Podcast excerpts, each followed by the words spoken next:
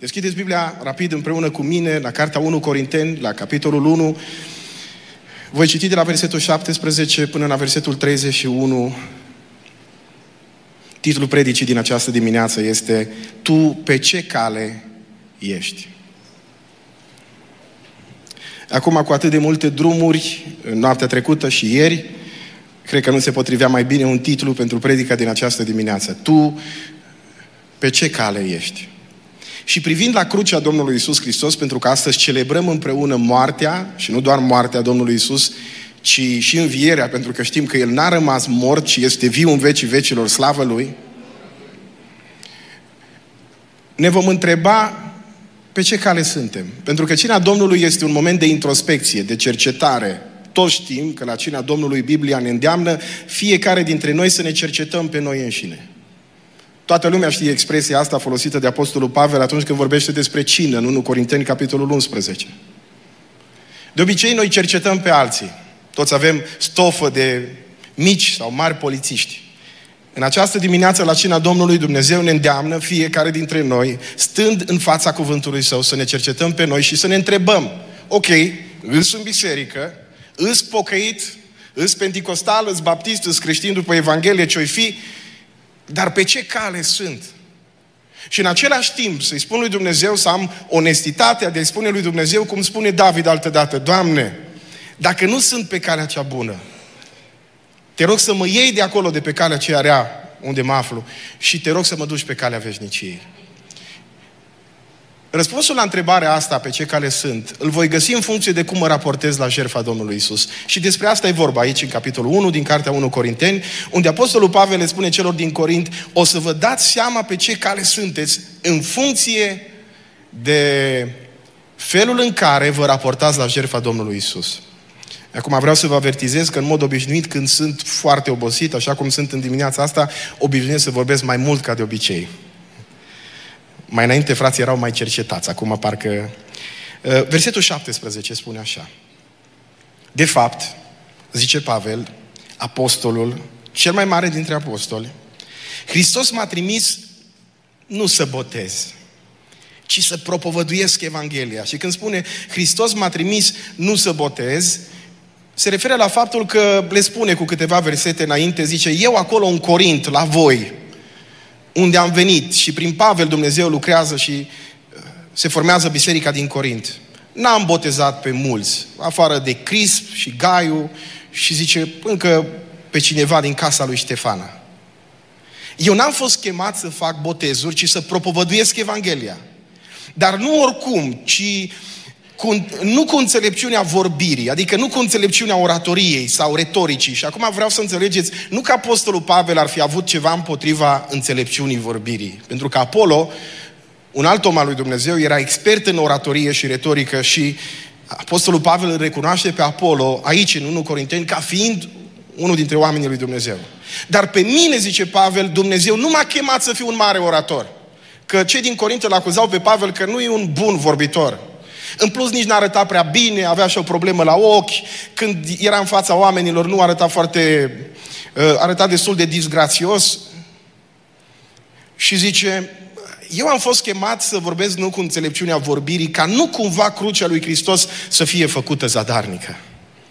Și versetul 18, care este versetul nostru de aur, pentru cei care sunteți mai trecuți prin viață, vă aduceți aminte că într-o vreme în bisericile pentecostale era un verset pe care trebuia să-l înveți pe de rost și se numea versetul de aur și toată biserica rostea și fratele de la Anvon scana așa biserica și să uita, trebuia să-l știi. Mai ales dacă era un frate din ăsta așa mai hotărât, nu știu de câte ori mi s-a întâmplat și mie când eram copil, să mă pună să rostez versetul de aur. Odată mi-aduc aminte, fac paranteza asta, că era un verset tot de aici din 1 Corinteni, numai din capitolul 2, unde în versetul 9 zice că lucruri pe care ochiul nu le-a văzut, urechea nu le-a auzit și la inima omului nu s-a suit, așa sunt lucrurile pe care Dumnezeu le-a pregătit pentru noi. Și fratele Crăciunea, că el era conducătorul bisericii, o zis, frate Adi, o văzut că eu eram pe alte plaiuri, Ridică-te în picioare și zi versetul de aur. M-am ridicat în picioare și am încurcat urechea cu ochiul. Erau niște frați binevoitori în jurul meu care tot înșopteau, ca la școală. Știți voi cum e aia cu șoptitul, numai că știți cum e cu șoptitul. Ăla zice ceva, tu auzi altceva, după aia spui altceva. Și de obicei ies trei chestii foarte interesante în același timp. Și am zis, uh, uh, urechea omului n-a văzut, ochiul omului n-a auzit, dar nu mi-am dat seama, știți, am zis așa, cu foarte multe elan, dar am zis-o greșit și mi-aduc aminte că mi-a zis fratele Crăciunia, stai jos că numai tu uh, vezi cu urechile. De-aia nu uit faza asta cu versetul de aur. Versetul de aur pentru noi în această dimineață e versetul 18, așa că dacă văd că pe careva dormind, vă pun să ziceți versetul 18. Fiindcă propovăduirea crucii este o nebunie pentru cei ce sunt pe calea pierzării. Nu uitați, titlul predicii este Tu pe ce cale ești? Dar pentru noi care suntem pe ce cale? Ziceți voi. A mântuirii. Ea este puterea lui Dumnezeu.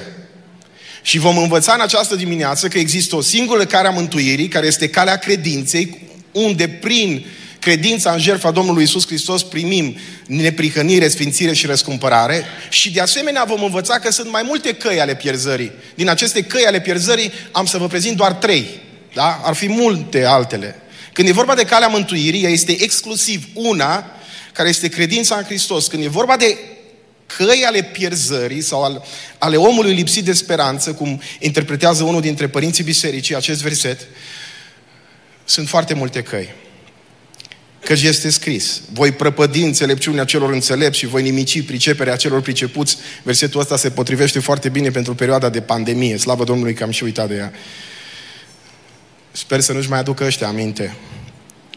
Unde este înțeleptul? Unde este cărturarul? Unde este oratorul viacului acestuia. N-a prostit Dumnezeu înțelepciunea lumii acestea? Propoziția asta se potrivește perfect pentru anumite perioade din istoria lumii. Aș zice că pentru cele mai multe. N-a prostit Dumnezeu înțelepciunea lumii acestea? Căci întrucât lumea cu înțelepciunea ei n-a cunoscut pe Dumnezeu în înțelepciunea lui, pentru că omul cu capacitățile lui cognitive, cu rațiunea lui, cu puterea lui de a înțelege, nu poate să-L înțeleagă pe Dumnezeu. Dacă ar putea, Dumnezeu n-ar mai fi Dumnezeu.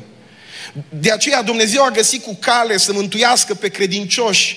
Prin ce? Nebunia, între ghilimele, nebunia propovăduirii crucii. Versetul 22 zice Pavel, eu știu că iudeii într-adevăr cer, când zic cer, Adică au pretenții, cer. Unul care vine cu tupeu, cer. Minuni. Noi cerem minuni. Și grecii caută înțelepciune. Întotdeauna ăștia care sunt cu înțelepciune o caută. Ăștia care sunt cu minunile vin cu tupeu, bat cu pumnul masă și cer.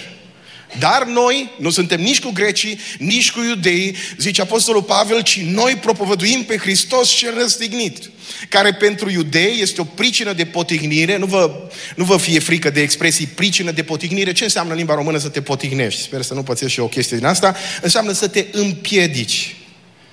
Pentru iudei un motiv, asta înseamnă pricină, un motiv să se împiedice și să nu mai ajungă la, mântu- la mântuire. Pentru neamuri este o nebunie. Dar pentru cei chemați, adică pentru cei care sunt pe calea aceasta a mântuirii, fie iudei, fie greci, fie români, fie rom, fie maghiar, fie american, fie de orice naționalitate or fi, propovăduirea crucii este puterea și înțelepciunea lui Dumnezeu. Și acum urmează versetul 25 pe care mulți l-au scos din context și n-au reușit să-l priceapă, dar e atât de logic în contextul pe care vi l-am prezentat până acum, căci nebunia lui Dumnezeu, și spun între ghilimele nebunia lui Dumnezeu, este mai înțeleaptă decât oamenii. Știți care este în context nebunia lui Dumnezeu? Un Hristos răstignit. Și slăbiciunea lui Dumnezeu, de asemenea, între ghilimele spun slăbiciunea lui Dumnezeu, este mai tare decât oamenii. De asemenea, această așa zisă slăbiciune a lui Dumnezeu este tot un Hristos răstignit. De pildă, zice Pavel, și am mai citit versetul ăsta de multe ori, fraților, uitați-vă la voi. Nu prea sună foarte uh, ca un compliment pentru cei din Corint. Uitați-vă la voi, care ați fost chemați. Fie că sunteți iudei, fie că sunteți greci, fie că sunteți de altă naționalitate, barbari. Printre voi nu sunt mulți înțelepți în felul lumii. Nici puternici, nici mulți de neam ales. Dar Dumnezeu a ales lucrurile nebune ale lumii ca să facă de rușine pe cele înțelepte, întrucât omul, nu uitați, cu înțelepciunea lui, n-a reușit să-l găsească, să-L cunoască pe Dumnezeu. Dumnezeu a ales lucrurile slabe ale lumii ca să facă de rușine pe cele care se consideră tari și oricât de tari s-ar considera, la un moment dat se clatină și cad. Și Dumnezeu a ales lucrurile josnice ale lumii și lucrurile disprețuite, ba încă lucrurile care nu sunt, ca să nimicească pe cele ce sunt. Pentru ca nimeni să nu se laude înaintea lui Dumnezeu. Și voi, cei care sunteți pe calea aceasta a mântuirii, a credinței, prin El, adică prin jertfa Lui, sunteți în Hristos Iisus. El, Hristos Iisus, a fost făcut de Dumnezeu pentru noi înțelepciune și înțelepciunea asta înseamnă trei lucruri. Trei lucruri pe care le primim de la Hristos. Trei lucruri care înseamnă puterea crucii, că noi tot cântăm despre puterea crucii lui Hristos, puterea jertfei lui Hristos. Pentru noi, El este puterea și înțelepciunea lui Dumnezeu, care înseamnă neprihănire, sfințire și răscumpărare. Neprihănirea are de-a face cu trecutul nostru, pentru că e puterea aceea de a fi socotit iertat înaintea lui Dumnezeu. Sfințirea are de a face cu prezentul nostru, e procesul în care am intrat prin credința în Hristos. Și răscumpărarea are de a face cu viitorul nostru, pentru că Biblia spune în Romani că până și natura, deci acolo până și firea, natura, la asta se referă, nu se referă la vreun politician cu numele ăsta, ci până și natura suspină după ziua aceea după ziua aceea a răscumpărării, când va reveni Hristos. Deci puterea jertfei lui Iisus Hristos are de-a face prin neprihănire cu trecutul nostru, prin sfințire cu prezentul nostru și are de-a face cu viitorul nostru, pentru că tot prin puterea jertfei lui Iisus Hristos, într-o zi avem șansa de a fi răscumpărați. Adică conceptul ăsta de răscumpărare se referă la viitorul nostru.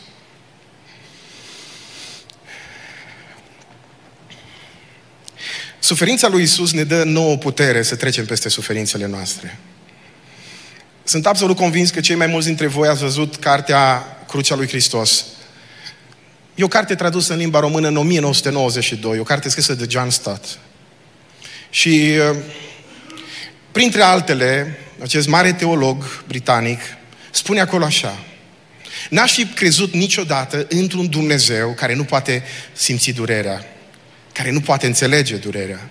Nu aș fi putut într-o lume a suferinței și a durerii să mă închin înaintea unui Dumnezeu care nu poate să simtă suferința.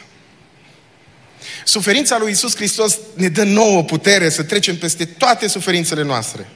Și fiecare dintre noi, dacă suntem în această zi sinceri cu noi înșine, indiferent de vârsta noastră, avem, nu zic neplăcerile noastre, că acest cuvânt e așa, prea blând. Avem suferințele noastre, avem durerile noastre.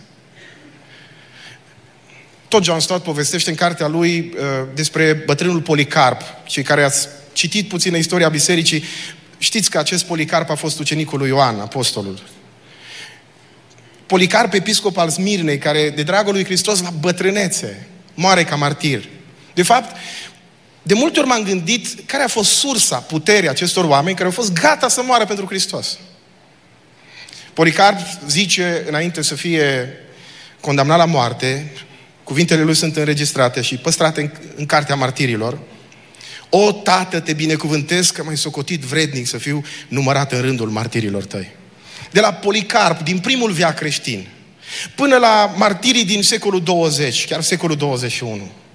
Tot în cartea martirilor veți găsi, de exemplu, uh, doi oameni, doi misionari care au murit în Nepal.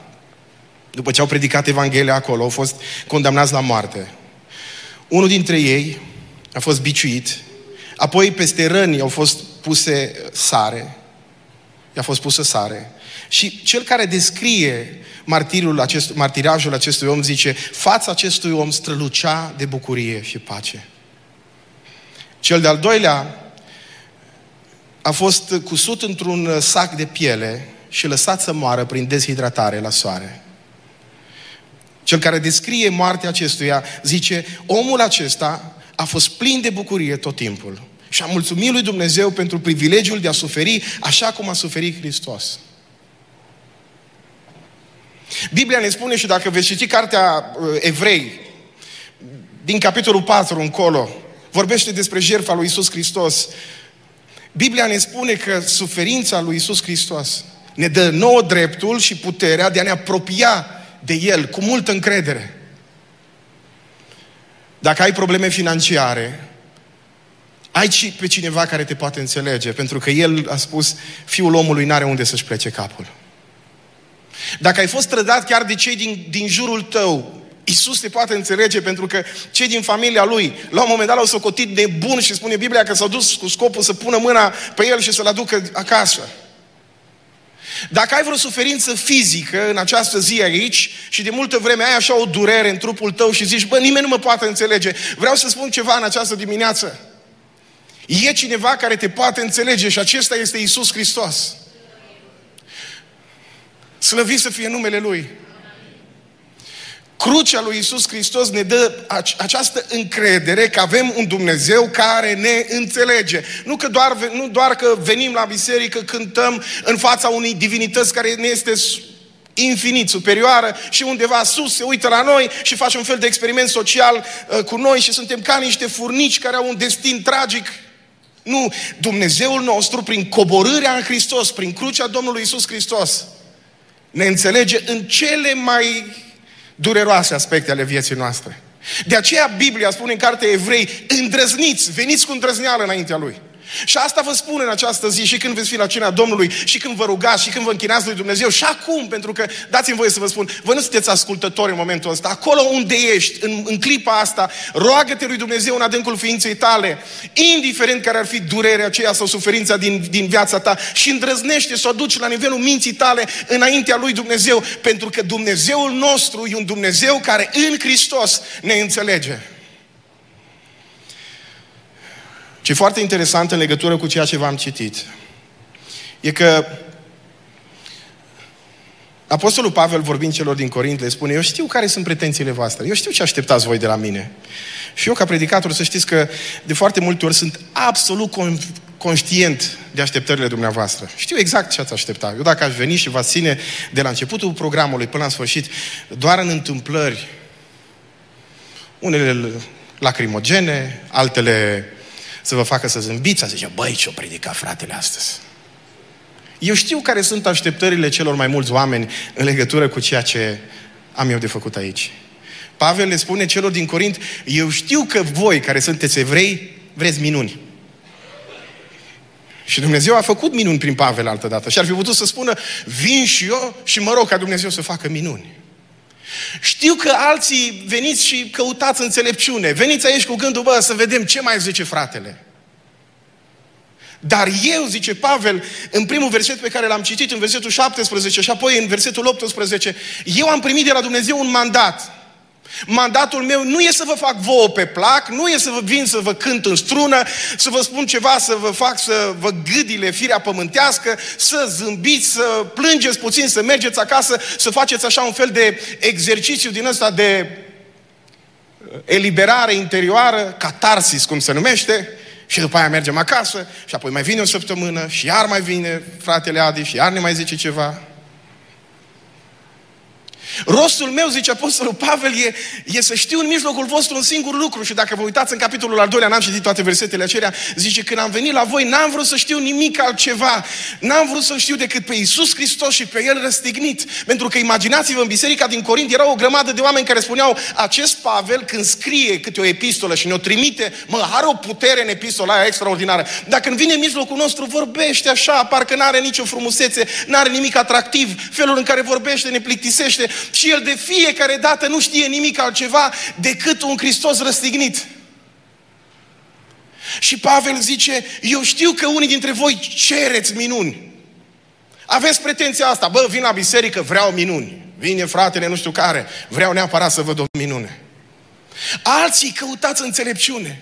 Dar noi avem mandatul din partea lui Dumnezeu să propovăduim pe Iisus Hristos pentru că această nebunie între ghilimele pentru unii și slăbiciune pentru alții, în realitate este puterea lui Dumnezeu.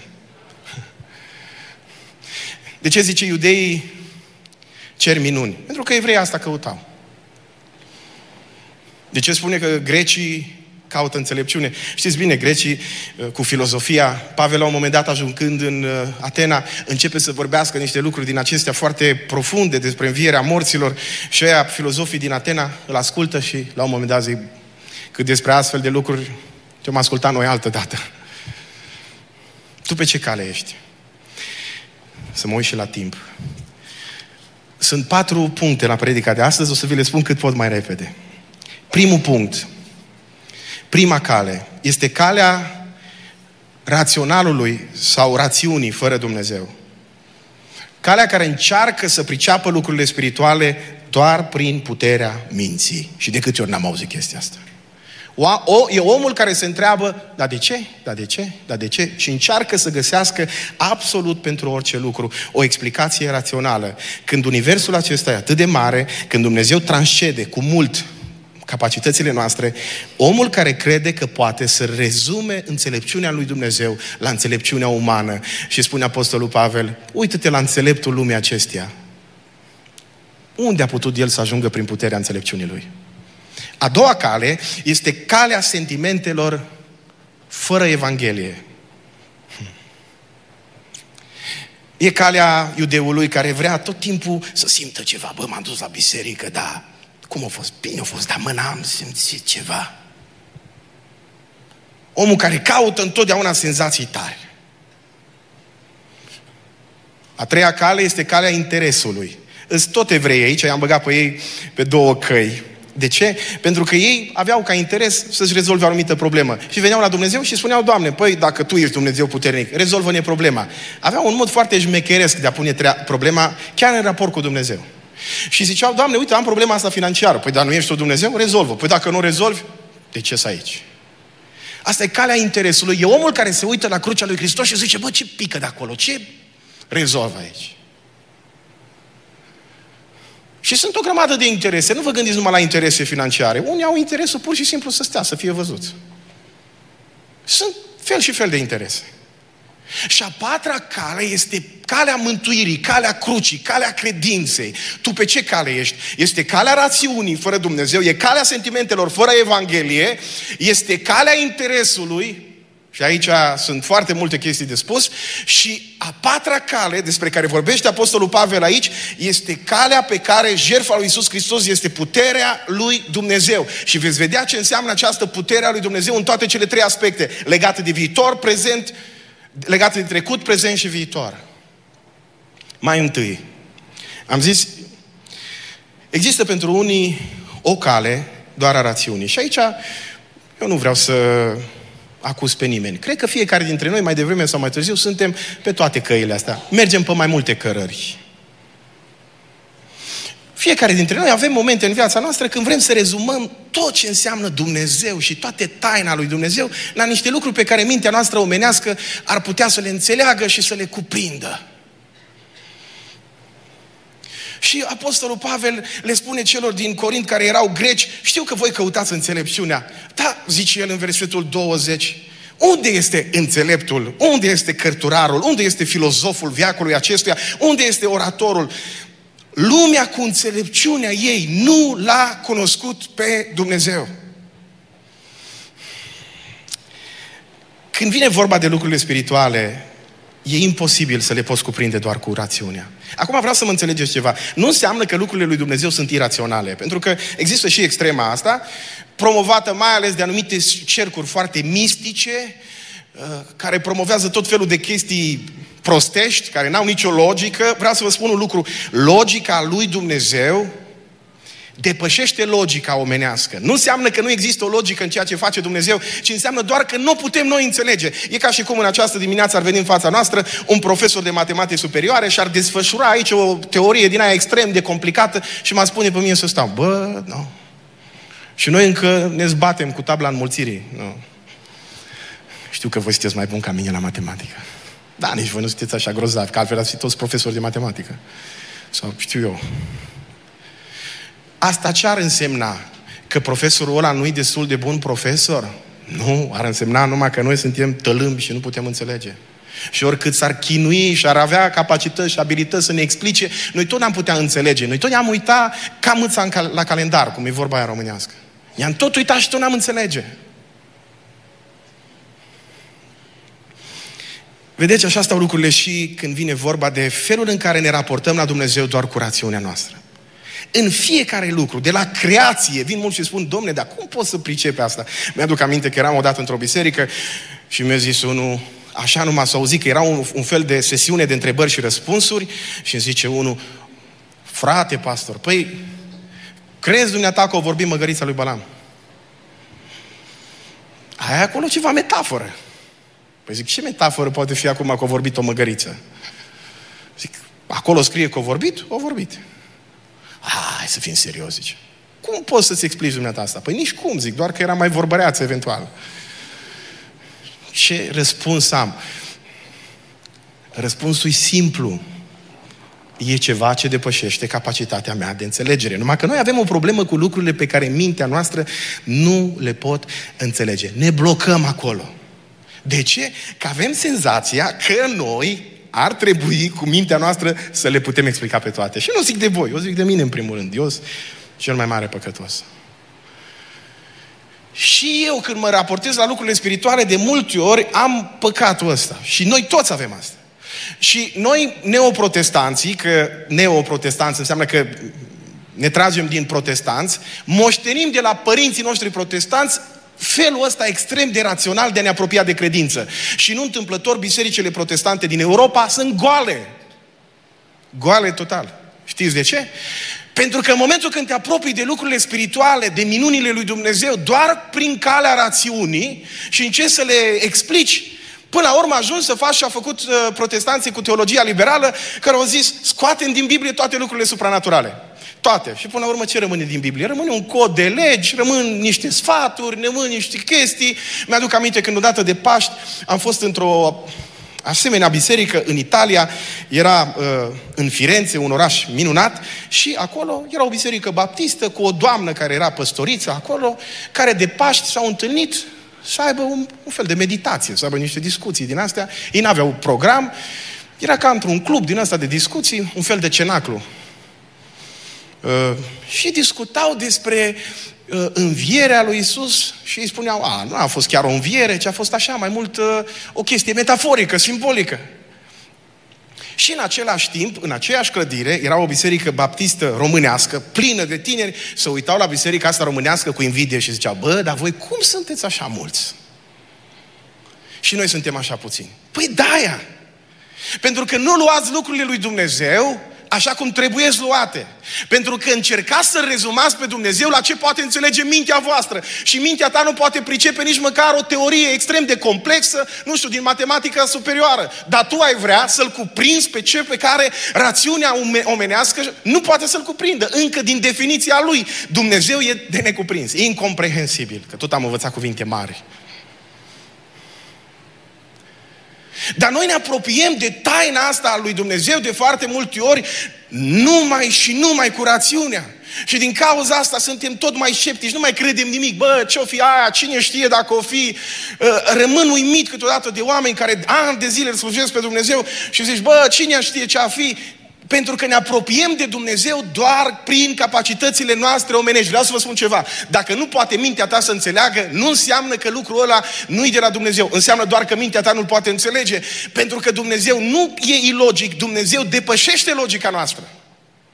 Slăvit să fie numele Lui pentru asta. Mai zic o dată. Slăvit să fie numele acestui Dumnezeu. Uh, noi suntem... E o poveste, nu știu dacă e adevărată sau nu, care zice că odată un copil a trecut printr-o operație, nu a văzut până atunci niciodată și a trecut printr-o operație care îi dădea posibilitatea asta să înceapă să vadă.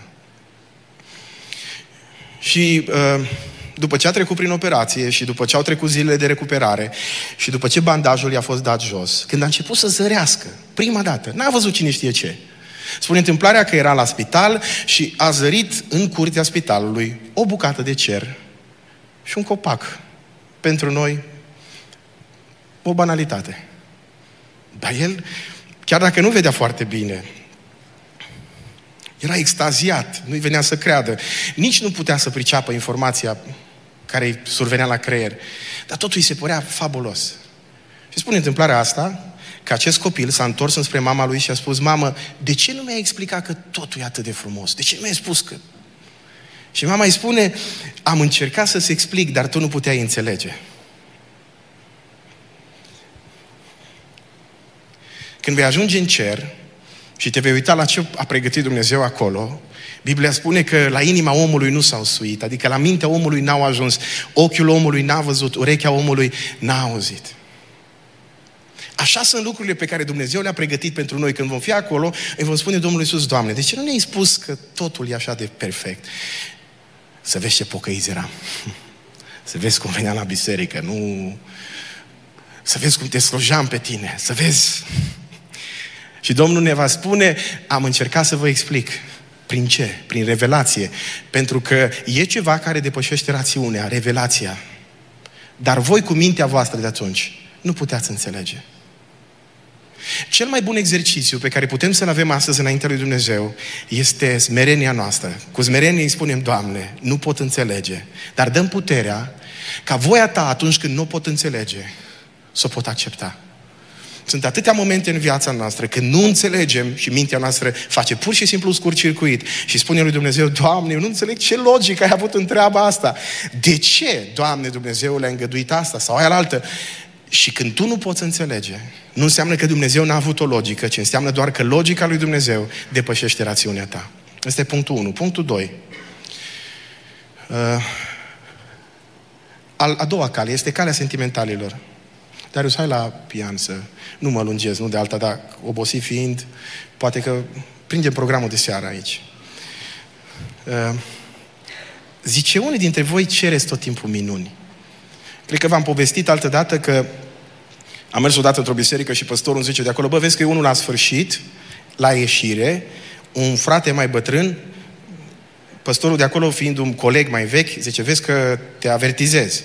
Ăsta măsoară pocăința în funcție de următoarea întrebare. Dă mâna cu tine și te întreabă, simți furnicătura? Zice, zic că simți ceva, că oricum te strânge tare. Că dacă zici că nu simți, zice că nu ești de la Domnul. Și într-adevăr am simțit o furnicătură, că m-a luat omul de mână, avea, avea niște palme, două muncit așa. M-a luat, am simțit mai multe furnicături. Simt, simt, a, ești de la Domnul, zice.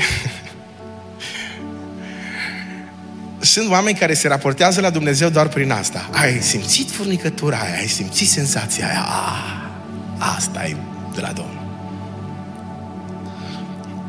Iudeii cer minuni. De ce? Hai să vedem ceva.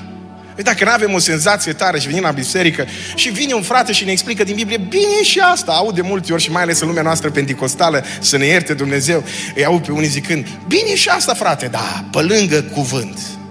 Vrem să vedem. Vreau să vă spun ceva. Tu nu-i poți pretinde lui Dumnezeu nimic. Nu poți decât să-i spui, Doamne Dumnezeule, vine înaintea ta, te rog să lucrezi cum vrei tu. Tu nu poți veni la Dumnezeu să dai cu pumnul masă și zici, eu am venit la biserică astăzi, minuni. Cine ești tu, omule, să-i ceri ceva lui Dumnezeu?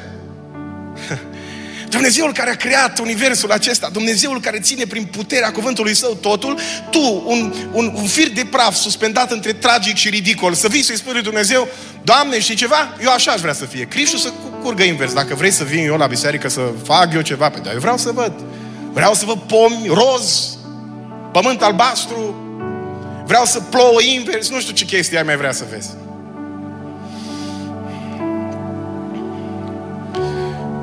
Nu se rezumă totul doar la ceea ce simțim așa și sentimentele noastre, dacă nu se leagă de Evanghelie. Da. Când se leagă de Evanghelie, Biblia ne vorbește despre lacrimile pocăinței. Biblia spune ferice de cei ce plâng pentru că ei vor fi mângâiați. Biblia ne vorbește despre faptul că există o întristare care aduce viață și una care aduce moarte. Da, există o întristare după voia lui Dumnezeu. Da, câteodată când se manifestă puterea lui Dumnezeu și prezența lui Dumnezeu, lucrul ăsta îți creează o senzație extraordinară. Simți puterea lui Dumnezeu. Dar asta e o excepție. Nu-i de fiecare dată când vii la biserică. Nu-i ca și cum am pune ceva în scaunele astea să vă curenteze, să simțiți că e ceva putere pe aici. Că noi nu ne raportăm la Dumnezeu doar în virtutea sentimentelor, sentimentelor noastre. De ce? Pentru că sentimentele sunt schimbătoare. Când mă apropiu de un Dumnezeu infinit, zice Apostolul Pavel, Eu pe ce cale sunt? Tu pe ce cale ești? Ești doar pe calea rațiunii, adică te apropii de Dumnezeu cu gândul ăsta. Doamne Dumnezeule, vreau să înțeleg tot ce ține de tine. Dacă tu ai putea pricepe tot ce ține de Dumnezeu, Dumnezeu n-ar mai fi Dumnezeu. Sau te apropii de Dumnezeu doar cu gândul ăsta ca Dumnezeu să-ți creeze un sentiment din ăsta extraordinar. Bă, m-am dus la biserică și sentimentul ăla extraordinar. Sau, sau e mult mai mult. Biblia spune, Apostolul Pavel zice, când te apropii de Dumnezeu, Trebuie să faci prin credință și nu prin vedere. Noi am vrea întotdeauna să vedem. Eu vă mărturisesc că am venit în dimineața asta și îmi doresc să văd. Dar nu întotdeauna văd. Și chiar dacă nu văd nimic, și chiar dacă stau acolo pe bancă, pe scaun și nu văd nimic și nu simt nimic, știu ceva. Dumnezeu e prezent aici. Știu că Dumnezeul meu rămâne același Dumnezeu al dragostei, chiar dacă sunt înconjurat de ură. Știu că Dumnezeul meu rămâne același Dumnezeu al păcii, chiar dacă în jurul meu e multă agitație. Știu că Dumnezeul meu rămâne același Dumnezeu al dreptății, chiar dacă lumea asta este nedreaptă. Știu că Dumnezeul meu rămâne același Dumnezeu al luminii, chiar dacă trăiesc în jur de, de, și am de jur împrejurul meu mult întuneric. Știu că Dumnezeul meu rămâne același, indiferent de ce se întâmplă în jurul meu, indiferent de ceea ce simt. De ce? Pentru că nu mă raportez la Dumnezeu Dumnezeu doar în funcție de ceea ce se întâmplă în jurul meu, nu doar în funcție de experiența mea, ci mă raportez la Dumnezeu prin credință. De aceea zice Apostolul Pavel, pentru noi, cei care suntem pe calea aceasta mântuirii, Dumnezeu e mai mult decât atât. Pentru unii e doar un interes. Nu o să mă vorbesc despre asta, ci o să mă opresc doar la ultima parte. Pentru cei ce sunt pe calea neprihănirii, pe calea lui Dumnezeu, pe calea mântuirii. Fiindcă propovăduirea crucii este o nebunie pentru cei ce sunt pe calea pierzării. Dar pentru noi, care suntem pe calea mântuirii, este puterea lui Dumnezeu. Mai zic o dată, este puterea lui Dumnezeu. Aș vrea, dacă se poate, versetul 18, te rog să-l afișez și aș vrea să repetăm împreună, pentru că aș vrea să rămână în inima noastră și în sufletul nostru cuvântul acesta lui Dumnezeu. 1 Corinteni, capitolul uh, 1, versetul 18. Hai să-l repetăm împreună. Repetăm împreună. Fiindcă propovăduirea crucii este o nebunie pentru cei ce sunt pe căli, calea pierzării, dar pentru noi care suntem pe calea mântuirii, este puterea lui Dumnezeu. Vreau să văd în această zi manifestându-se puterea lui Dumnezeu în viețile noastre. Este puterea lui Dumnezeu, așa cum zice în versetul 30 Apostolul Pavel. Pentru neprihănire, pentru sfințire și răscumpărare. Jerfa lui Isus Hristos este puterea lui Dumnezeu pentru neprihănire. Pentru că spune Biblia în Romani, în capitolul 5, cu versetul 9, că suntem socotiți drept sau neprihăniți prin sângele lui Isus Hristos.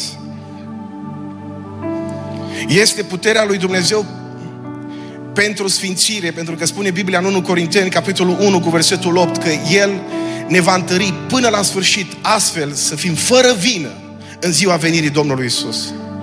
Și este putere pentru răscumpărare, pentru că spune Biblia în Roman 8 cu 23 că până și natura suspină după ziua aceea extraordinară a răscumpărării.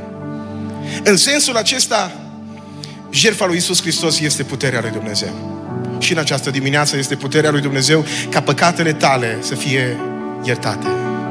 Ca prezentul tău să fie în sfințire. Ce înseamnă asta? Că folosim de multe ori cuvinte din astea pocăiești, pe care le luăm din Biblie și nu le explicăm prea mult. Înseamnă procesul acesta de perfecționare pe care îl trăim privind a Iisus Hristos. Sfințirea asta înseamnă în fiecare zi tot mai buni. De la cine primim putere? De la El. Și va fi putere într-o zi, că tot se vorbește despre răpire și tot aud vorbindu-se despre sfârșitul lumii, va fi într-o zi putere pentru clipa aceea, pe care până și natura și-o dorește. Și biserica zice, Maranata, vino Doamne Iisuse. Ceea ce ne dă putere sau ceea ce ne va face vrednici în ziua aceea să moștenim viața veșnică, nu-i faptul că suntem pentecostali, cum îi aud pe unii zicând, și dacă ai vorbire în alte limbi numai atunci. Nu. Ci jertfa lui Iisus Hristos va fi cea care ne va da dreptul în ziua aceea să fim acolo. E o poveste care spune că și aseamănă drumul credinței cu un drum pe care merg foarte mulți oameni care duc în spate câte o cruce. Cum a dat Dumnezeu la fiecare. O cruce mai mică, mai mare, mai grea, mai ușoară. Și povestea asta prezintă momentul în care oamenii cu crucea ajung la porțile noului Ierusalim. Și acolo, zice povestea aceasta, autorul acestei povestiri, fiecare purtător de cruce va primi o cunună de glorie și slavă. Dar concluzia lui este asta. Nu există în cer purtător de cunună care să nu fi purtat o cruce aici, pe acest pământ.